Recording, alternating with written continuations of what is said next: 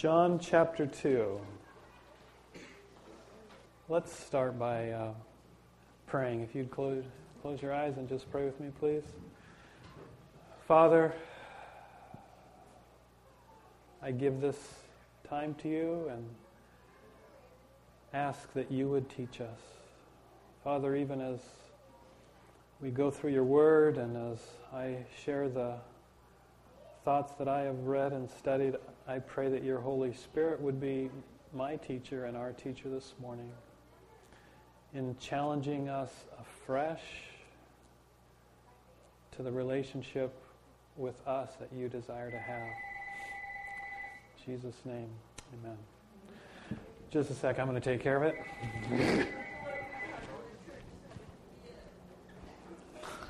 Ridiculous.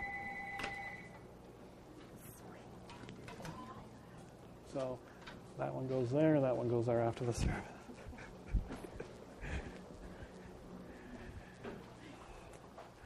they had a 52 person catering order. If somebody could take care of that really quick, that'd be great.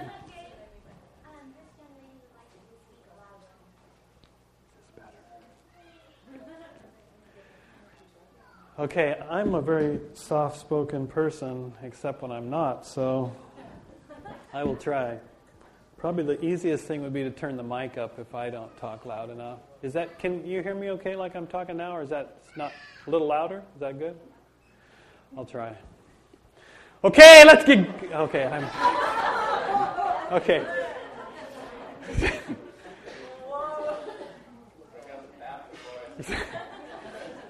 okay. Did that scare you? I want you to imagine with me, we're going to, two times in Jesus' ministry, with a determined look on his face, he approached the temple at the beginning and at the end of his ministry. He approached the temple and he walked into the temple and he looked around him and he was disturbed. He was angry. You know what he did? That's what he did. Two times in his ministry, he went. I know. I'm sorry. Did that scare you? I just thought it'd be get people's attention. He went into the temple and he started throwing tables over, knocking them over. This is gentle and mild Jesus. He knocked tables over. He opened cages that had doves in them. He deliberately threw the money that they were collecting all over the temple. In fact, when he first walked into the temple, he, he braided a robe together. And when he walked into the temple with that rope, he went in deliberately to drive out the people that were in the temple. Not amazing? Twice. There's not very many things that Jesus did twice, but twice at the beginning and the end of his ministry with an intentional violence, he went in to drive people out of the temple. Tossing over tables, driving out animals. And in John it says he actually stood in the temple and prevented anybody else from coming into the temple. Now, why would Jesus act that way? I mean, the Jesus who, you know, who was so gentle and so compassionate and so kind, as he would, you know, took the little girl Talitha, he said, and, and he and he spoke to her and he and he raised her from the dead. As he went to the to the widow woman who was following the funeral pyre, you know, where, where her only son was laying dead, and he raised him from the dead. As he gave sight to the blind and, and hearing to the deaf, and he why in the world would he, with such an intentional violence, go into the temple with a rope to drive people out? To pick this chair up? Would that make you feel better? Okay. I pondered doing that or not doing that, and I thought, you know, my wife wouldn't like me doing that, so I. Why would he do that?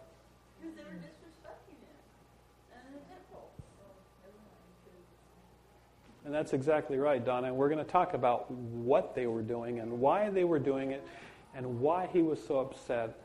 And the way we're going to do that is to talk about the history and the purpose of the temple. But first of all, I want you to just think how easy it is for us to lose purpose. I thought of this when um, a group of us, was it last year, went to a Mariners game. And as I was sitting at the Mariners game, I realized that there were a lot of people that were at that Mariners game that weren't there for the Mariners at all. What were they there for? I think to get intoxicated. it's like the Mariners were an excuse to go and have a lot of fun with friends and get really intoxicated and, and unruly.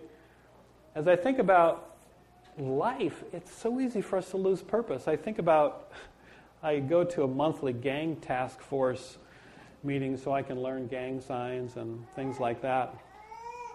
That was a joke. Um, but one of the things that I realize is school administrators and school security officers and policemen and, and, all kinds of people attend these gang task force meetings to talk about the gang situation in Kitsap County is how our schools have lost their purpose, at least for kids to a great extent.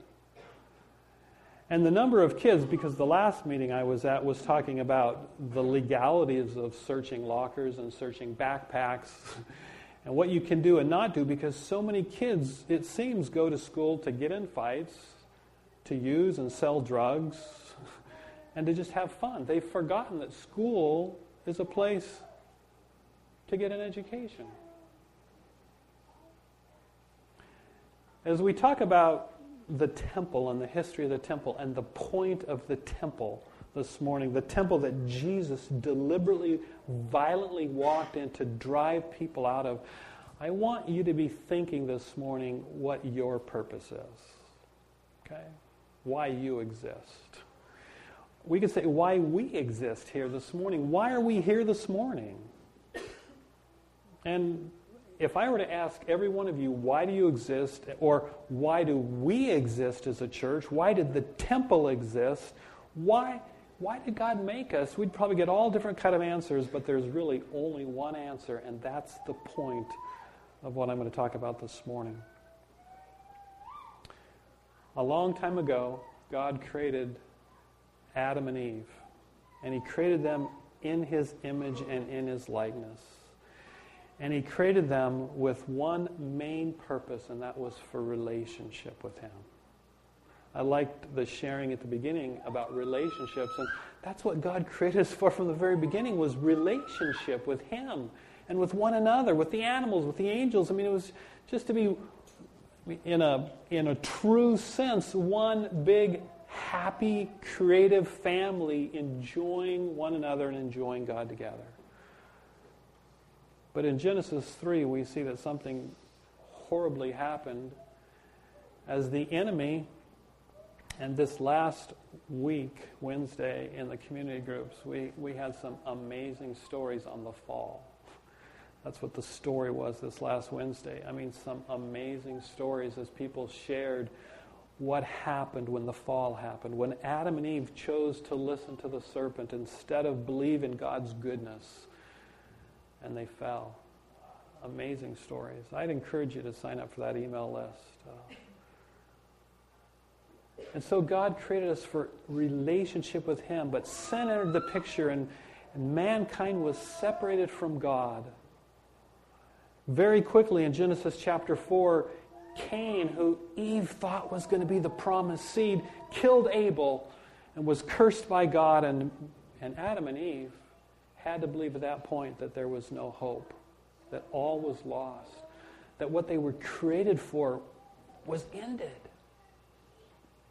But then God, in His grace, provided them another descendant. His name was Seth. And at the end of Genesis chapter 4, there's there's a beautiful verse. It says, Men began to call upon the name of the Lord again.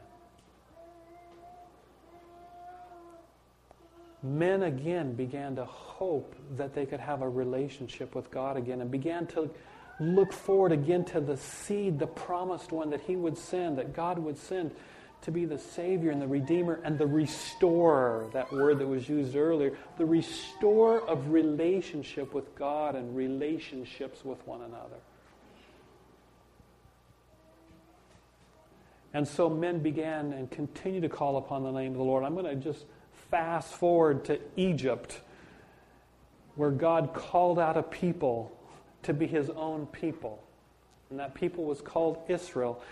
And as they were wandering in the wilderness, this is a trivia question, and as they would go from place to place to place, and they would camp in the order that God had told them to camp, in the very center of that camp, in the heart of that camp, was what building? The tabernacle. That's right. And it was God's way of telling them, of showing them that God was to be at the heart of their community. That relationship with God and God's glory and God's presence was to be the center. And if God was at the center of their community, if God's glory and God's presence was the most important thing to them, then man, everything else would fall into place. And so then the tabernacle wandered with them and they entered the promised land. When they entered the promised land, and I'd like you to keep, we're going to come back to John, but I want you to turn to Second Chronicles chapter 6, if you would. As they came into the promised land, there was a man by the name of Solomon that God put it on his heart to build not just a tabernacle that wandered from place to place, but a place called the temple. Okay?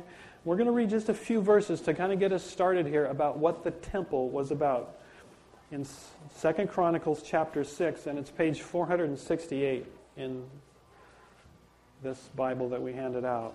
Page 468. Now, these are really important verses. I want you to follow along with me, okay? Second Chronicles chapter 6, verse 2. As Solomon prays, he says, I have built a glorious temple for you where you can live forever. Okay? But notice, picking up in verse, in, in verse 18, Second Chronicles 6.18, but Solomon says, But will God really live on earth among people? Why, even the highest heavens cannot contain you. I mean, how much less this temple I have built? And this temple was huge and it was beautiful. It was covered with gold. It was glorious, but it couldn't contain the God of the universe. How much less this temple that I built? Listen to my prayer and my request, O Lord my God. Hear the cry and the prayer that your servant is making to you. May you watch over this temple both day and night, this place where you have said you would put your name. And where it says your name, meaning God, where your presence would be. May you always hear the prayers I make toward this place. May you hear the humble and earnest requests from me and your people Israel when we pray toward this place. Yes, hear us from heaven where you live, and when you hear, forgive. And so Solomon just pleads with God as he builds this temple that it would be a place where God's presence would be and where God's people could approach him and pray to him. And so he ends in chapter 6, verse 40. He says, Oh my God, be attentive to all the prayers made to you in this place. And then God responds to him in verse in chapter 7, verse 12. If you want to just go a little bit farther. Second Chronicles 7:12. The Lord appeared to Solomon and said, I have heard your prayer, and I have chosen this temple as the place for making sacrifices. At times I might shut up the heavens so that no rain falls, or I might command locusts to devour your crops, or I might send plagues among you because of your sin. But verse 14, God says, but if my people who are called by my name will humble themselves and pray and seek my face and turn from their wicked ways, I will hear from heaven, I will forgive their sins, and I will heal their land. Verse 15 is a great verse. Notice what it says I will listen to every prayer made in this place. For I have chosen this temple and set it apart to be my home forever. My eyes and my heart will always be here. Isn't that great? God's presence among his people, a place where his people can approach him and seek his face and be restored in their relationships with him. That's what God's intention was from the beginning. It's why he created us. And yet things didn't go well. Things didn't go well. Flip to Ezekiel, if you would. We're going to just, like I said, this is a little history of the temple and its importance. Ezekiel chapter 8, page 806 in this Bible. Isn't that amazing? As God created us and we fell away from Him, we sinned against Him, and humanity went their own way, that God made a way again for us to come back into relationship and meet with Him in the temple where His presence would be. And yet, His people, Israel, sinned horribly. In fact, I'm not going to read all through Ezekiel chapter 8, but if you, if you look just at the beginning in Ezekiel chapter 8, look at verse 6. Uh, we'll start at verse 5. The Lord said to Ezekiel, Son of man, look toward the north, and he's standing in the temple, okay? The place that Solomon built. And he looked, and there to the north, beside the entrance to the gate of the altar in the temple, stood the idol that had made the Lord so angry. In the midst of the temple that was built for God's presence to be and God's people to approach him, God's people had built an idol to another God. Verse 6 God says, Son of man, speaking to Ezekiel, he says, Do you see what they're doing in my temple? Do you see the great sins the people of Israel are doing to drive me from my temple? Flip over to chapter 10 in Ezekiel, if you would. Ezekiel chapter 10, verse 4. And in Ezekiel chapter 10 and Ezekiel chapter 11, and I'd encourage you to read these verses on your own, we get the sad scenario of God's presence leaving the temple. Look at verse 4, chapter 10. Then the glory of the Lord rose up from the cherubim and went over to the door of the temple.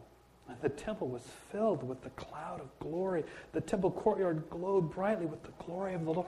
You get this picture? I mean, the glory of the Lord, the creator of the universe, the one who created us to have relationship with Him. And God's people, instead of enjoying that glory and approaching His presence, have built an idol, have sought after other gods, other means, and have driven Him from His own temple. And so God's glory rises from above the cherubim, the Ark of the Covenant, in the Holy of Holies, and goes to the temple courtyard. Look at, drop down to verse 18. Then the glory of the Lord moved from the door of the temple and hovered above the cherubim.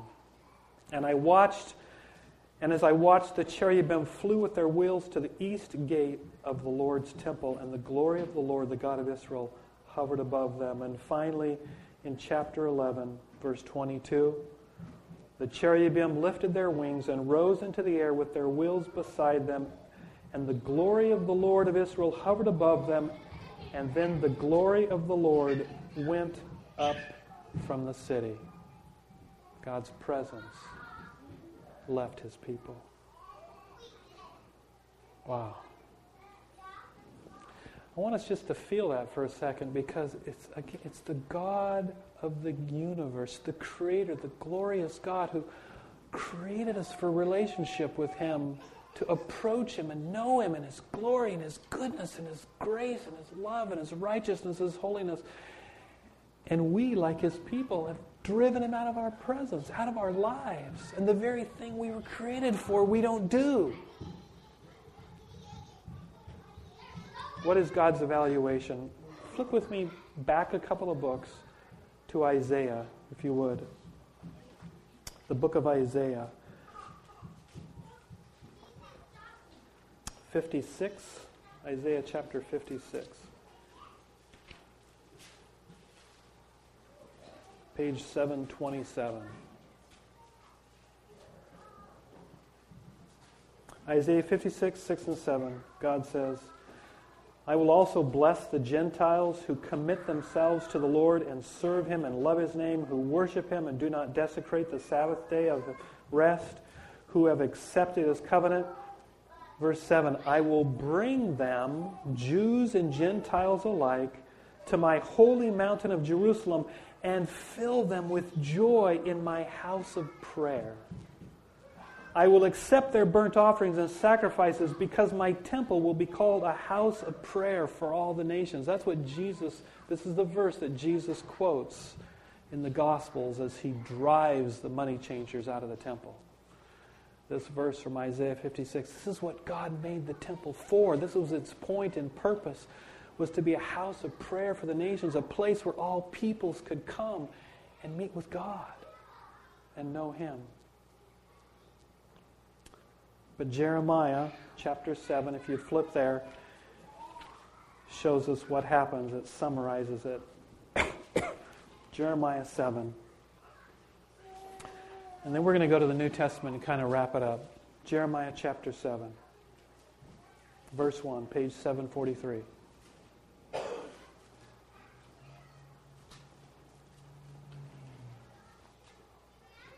The Lord gave another message to Jeremiah. He said, Go to the entrance of the Lord's temple and give this message to the people. O Judah, listen to this message from the Lord. Listen to it, all of you who worship here. The Lord Almighty, the God of Israel, says, Even now, if you quit your evil ways, I will let you stay in your own land. But do not be fooled by those who repeatedly promise you safety because the temple of the Lord is here.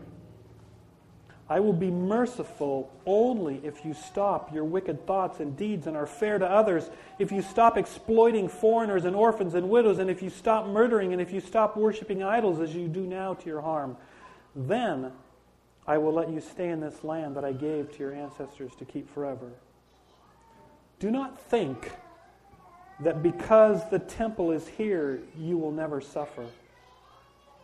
Don't fool yourselves. Do you really think you can steal and murder and commit adultery and lie and worship Baal and all those other new gods of yours and then come here and stand before me in my temple and chant, We are safe? And in my New American Standard Bible, it says, repeats three times, it says, The temple of the Lord, the temple of the Lord, the temple of the Lord, as if we can do whatever we well please and come into the temple of the Lord. God is saying to Jeremiah, as if it's some kind of superstitious, superstitious refuge that we can do whatever we please, and because we're in the temple, we're safe. Notice what God goes on to say, only to go right back to all those evils again. Do you think this temple, which honors my name, is a den of thieves?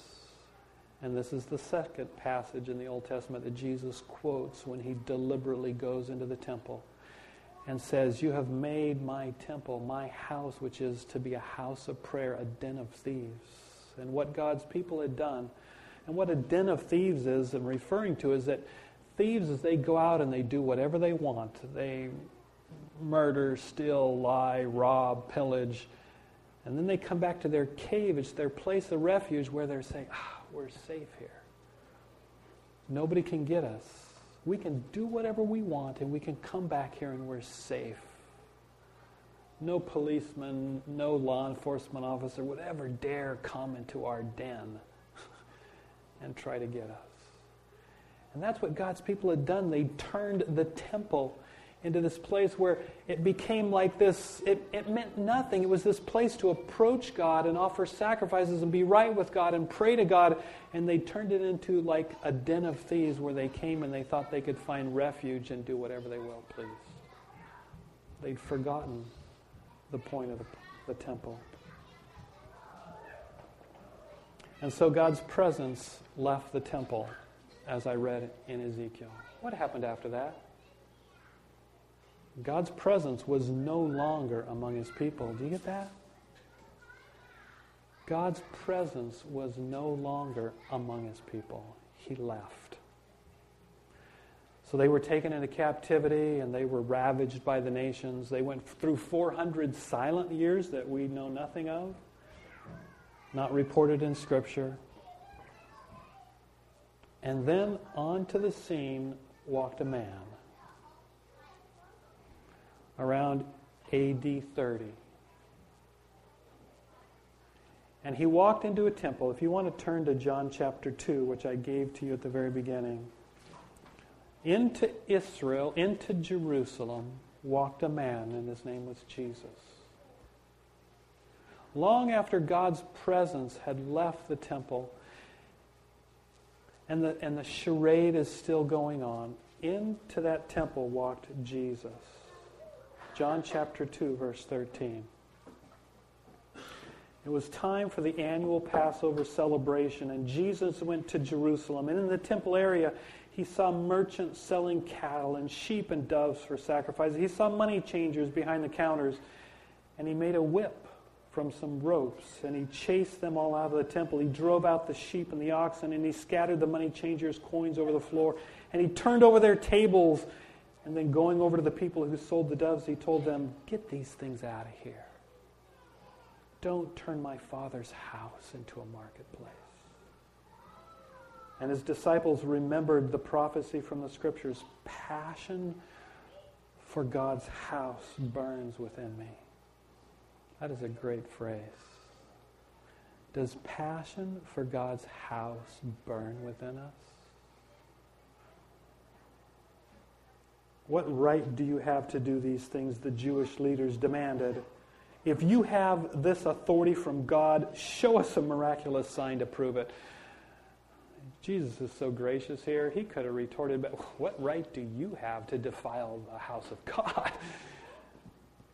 All right, Jesus replied, and this is really important destroy this temple, and in three days I will raise it up. What? They exclaimed. It took 46 years to build this temple, and you can do it in three days? But notice what it says in verse 21 But by this temple, Jesus meant his body. And after he was raised from the dead, the disciples remembered that he had said this, and they believed both Jesus and the scriptures. Where is the temple now? It's in the person of Jesus in John chapter 2 here. It's in the person of Jesus. You see, this is the history of the temple. I was going to start by asking you how many temples are there in the Bible? Not including the tabernacle. How many temples are there in the Bible? Well, so far we have two. We have the temple that was in Jerusalem, that God's presence left, and now in the person of Jesus, God Himself, God's presence physically come back to earth we have the temple. Destroy this temple, and in three days I'll rise it again. And he was prophesying, he was telling what would happen in just three short years when those who were his own would reject him. They would kill him and they would put him on the cross, and in three days he would rise from the dead. His temple, his body, the temple of God. And so then he went back to heaven right? He died on the cross for our sins. He rose from the dead. He ascended to heaven. And now where's the temple? Is God's presence still here? Turn to me to 1 Peter chapter 2. Are you following with me? 1 Peter chapter 2. This is a beautiful passage.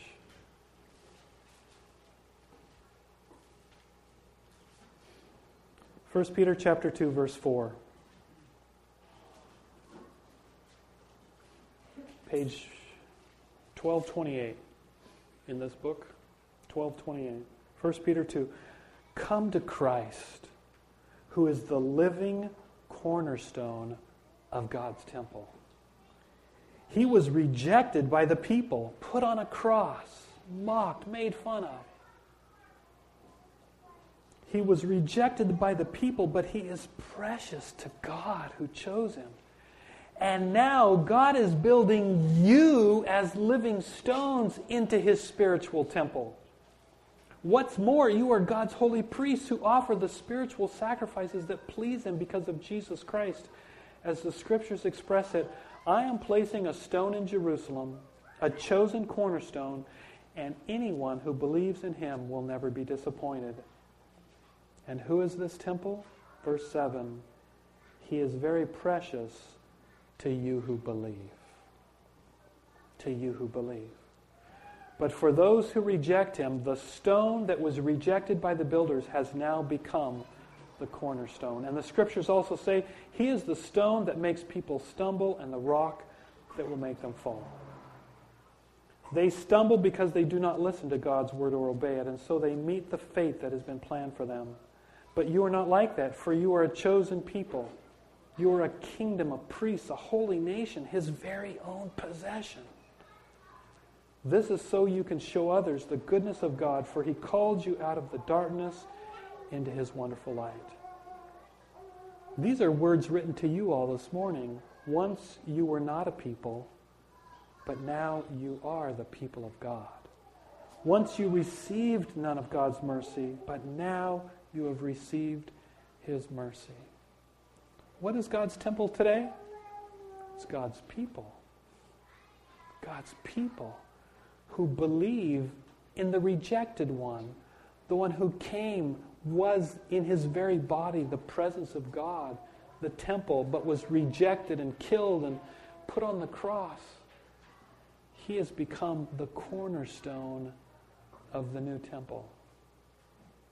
Those who call themselves his followers. Ephesians chapter 2, I want to read just a couple words. They're just beautiful words. Ephesians 2:19. It says, So now you Gentiles, Ephesians 2.19, are no longer strangers and foreigners. You are citizens along with all of God's holy people, members of God's family. We are his house. A building isn't his house. We are his house. We who believe in him, the rejected, crucified, risen, and ascended Savior, we're his house built on the foundations of the apostles and the prophets, the cornerstone, Christ Jesus himself. We who believe are carefully joined together, becoming a holy temple for the Lord. You see that? Through him, you Gentiles are also joined together as a part of this dwelling where God lives by his Spirit. That's us, followers of Jesus. God's dwelling, God's temple. In 1 Corinthians chapter 6 verses 19 and 20 and I'm not going to read there but I'm just we see the fourth description of a temple and it's we individually ourselves in our own bodies it says we are the temple of the living God who are his because the Holy Spirit dwells within us. So he dwells within us individually, who are followers of Christ, together as a house of God, a temple, God's dwelling place. I want to end by just turning you to Mark chapter 11 and how Jesus describes the temple again. Mark chapter 11, verse 15. Mark 11, 15. Notice what I said Jesus began his ministry with a bang by going into the temple and driving them out and saying, What are you doing to my father's house? And after he enters triumphantly, offering himself as the king of Israel, the Messiah, the promised one, the first thing he does before he heads to the cross is he goes once again into the temple. Verse 15, Mark 11. He arrives in Jerusalem, he enters the temple and began to drive out the merchants and their customers. He knocked over the tables of the money changers and the stalls of those selling the doves, and he stopped everyone from bringing in merchandise. He taught them, the scriptures declare, My temple will be called a place of prayer for all the nations, but you have turned it into a den of thieves. What have we done? to God's temple. That's what I want us to just think about as we close this morning together. God's house. That would be me. That would be you. If you trust in the crucified and risen, crucified and risen and ascended Jesus as your Savior and Lord, that would be you, God's house. That would be us together, the house of God, God's temple, His dwelling place. Is God's temple a house of prayer? Is your temple a house of prayer? Is our temple a house of prayer? Or has it become a den of thieves? Has it become like people who go to Mariners games and they forget why they went? Or like kids who go to school and seem to have forgotten why they're there? The same could be said of the workplace so often as seems like some people go to the workplace not to work, but just to, you know. In life, it's so easy for us to forget what we're about, why God created us. He created us for Himself, to communicate with Him, to know Him, to love Him, to talk to Him, to represent His glory. The Westminster Catechism says it says the chief end of man is to glorify God, I'd say to reflect his glory and to enjoy him forever. Is that why we exist? A house of prayer? Are we here this morning? Did you come this morning? And for whatever reason you came, I'm glad you're here. But did you come this morning and do you personally exist to know God? Or we forgotten why we're here and gotten busy doing all kinds of things. It reminds me of when Jesus was in Mary and Martha's home, and, and Mary was, as Jesus teaching, he, she was sitting his, at his feet, soaking in everything he had to say. She hadn't forgotten what it was about. It was Jesus. She wanted to know Jesus. She wanted to fall in love with Jesus. Martha was so busy doing all kinds of stuff and irritated comes to Jesus and says, Why don't you make my sister help me? I'm doing everything on my own. And, and Jesus responds to Mary and says, Martha, Martha, you're bothered and, and upset and irritated and frustrated about so many things. There's only one thing that matters, and Mary has chosen it. It's me. It's me. And that's what we're about. That's what we're to be about. As God's people, as His temple, corporately and individually. Is that what we're about?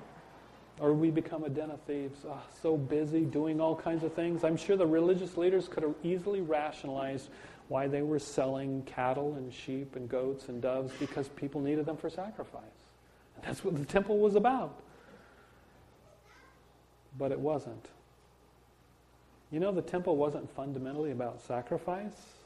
Jesus didn't say, My house is a house of sacrifice. He says, My house is a house of prayer. The point of sacrifice was to clear the way so people could pray, to open up the way, to make things right, so the temple could be a place that Solomon made it for, where anybody that wanted to come and pray to God could do. A place of prayer. And I think one of the biggest reasons why we struggle and why we have conflicts and why we need restored relationships and why we fall on our faces and why we're so frustrated and angry and why it's because we've forgotten who we are. We're a house of prayer. And everything else really doesn't matter a whole bunch as if the point of why we exist isn't there, and that's to know God and to seek His face, be His people. Just before I pray, in closing this, and, and, I, and really the, the point of this, probably as much as anything, is to challenge me to be a house of prayer. To together, for us to be a house of prayer, but for us to be people that remember why we exist, and that's to know God and to seek His face. I just want to remind you of next Sunday night at 6 o'clock as a time to come together and celebrate communion together and to worship together and to pray together. But I want to add one thing to that. Because as God's been really personally convicting me and challenging me to be a man of prayer, for us to be a house of prayer, I want to I want to put out kind of a special call for some of you who feel your heart particularly drawn to pray. And I'd like you to talk to me because we're in the process of, we'd like to start a prayer ministry where people really want to pray at the heart of everything we do. And uh, to, to kind of band together a group of people who really want to be intercessors and really want to seek God for our body. And so if, if that touches your heart, then what we're going to do is we're going to meet early next 6 o'clock is when the group's going to meet together. At 5 o'clock, we're going to meet together. But I'd like for you to come and talk to me and for us to pursue being a house of prayer that God wants us to be, people of prayer that God wants us to be. Okay, let's pray. Father,